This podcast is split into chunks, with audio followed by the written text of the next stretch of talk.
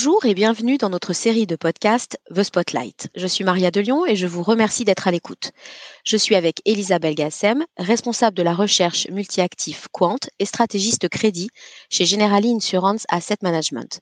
Bienvenue Elisa. Bonjour à tous.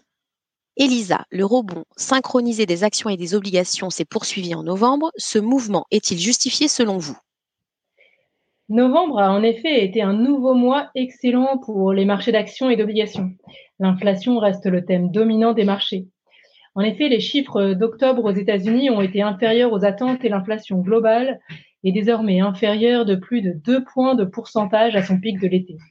Cela fait baisser les prévisions de taux américains, qui profite naturellement aux obligations, mais aussi aux valorisations des actions. En outre, les données économiques, notamment en Europe, ont dépassé les attentes qui étaient très faibles le positionnement actuel des investisseurs est encore extrêmement défensif, de sorte que même un léger soulagement économique a pu déclencher des mouvements substantiels. Vous déclarez que les investisseurs se sont montrés soulagés par les chiffres de l'inflation. Le pire est-il passé en ce qui concerne les pressions sur les prix à l'échelle mondiale? Il y a en effet de plus en plus de signes de soulagement et nous avons probablement dépassé le pic d'inflation. Ce qui est encourageant, c'est que euh, les fortes perturbations dues à la pandémie s'estompent. Elles avaient provoqué de fortes poussées d'inflation euh, des biens, d'abord en raison des perturbations de l'approvisionnement, puis en raison euh, d'un déplacement de la demande qui était passé des services vers les biens. Des signes clairs montrent que les coulées d'étranglement sur la chaîne d'approvisionnement se résorbent, tandis que les gens consacrent à nouveau une part plus importante de leurs revenus aux services. Il n'est donc pas surprenant que les prix des biens de base aux États-Unis aient fini euh, par commencer à décliner. Est-ce que cela signifie que les banques centrales pourront bientôt adopter une attitude plus accommodante? Malheureusement, non. Le processus de normalisation de l'inflation sera douloureusement lent. Les marchés du travail sont tendus, surtout aux États-Unis. Cela signifie que les salaires augmentent rapidement, notamment parce que les travailleurs peuvent exiger avec plus de force d'être compensés pour les surplus d'inflation passés.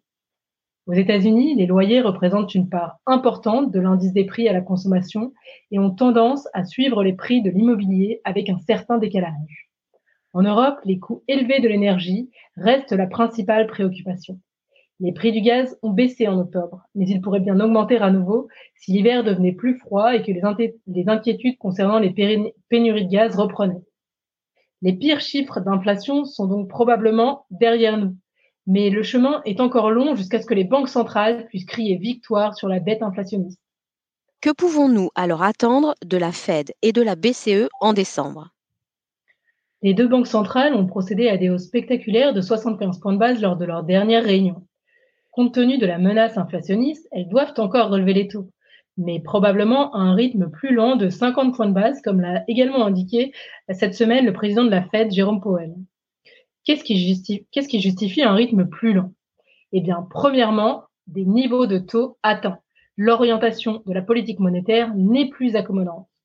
Deuxièmement, en raison euh, de preuves euh, que les pressions les plus aiguës sur les prix s'atténuent un petit peu. Troisièmement, les indicateurs économiques commencent à se détériorer et la zone euro est probablement déjà entrée en récession.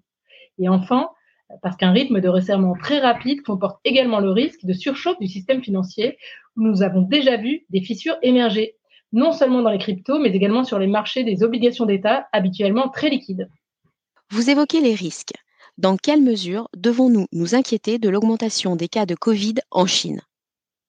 La gestion du Covid par la Chine comporte en effet ses propres risques pour la croissance et les chaînes d'approvisionnement. Les marchés ont accueilli favorablement les rapports selon lesquels la Chine pourrait repenser sa stratégie zéro Covid jusqu'en 2023. Mais il s'agira d'une entreprise risquée, car le système de santé chinois pourrait facilement être débordé, surtout pendant la saison hivernale. Seuls deux tiers des personnes âgées de plus de 80 ans sont vaccinées, et les vaccins chinois ne sont pas très efficaces. La sortie de l'approche zéro Covid doit être précédée d'une vaste campagne de vaccination, incluant idéalement des produits ARN messagers occidentaux. Rien de tout cela ne semble encore en préparation. Enfin, les récents bouleversements publics ajoutent au risque que les contrôles anti-Covid se transforment en un conflit social qui n'aura guère d'effet bénéfique sur l'appétit pour le risque. Elisa, pour conclure, quelles sont vos recommandations en termes d'allocation de portefeuille? Nous voyons un attrait croissant pour les marchés obligataires américains car les rendements des treasuries ont probablement dépassé leur pic. Nous apprécions également le portage décent dans le crédit investment grade car nous estimons que les spreads devraient évoluer autour de leur niveau actuel dans les mois à venir. Cela dit, nous sommes plus prudents sur les catégories les plus risquées, notamment les actions et le crédit high yield. leur valorisation n'est pas adaptée au contexte récessionniste, notamment après le récent rebond. Ne sous-estimez pas non plus la force de détermination des banques centrales à contenir l'inflation et gardez un œil sur les risques mentionnés émanant actuellement de la Chine à court terme. Merci Elisa pour ces analyses et merci à tous pour votre écoute. À très bientôt.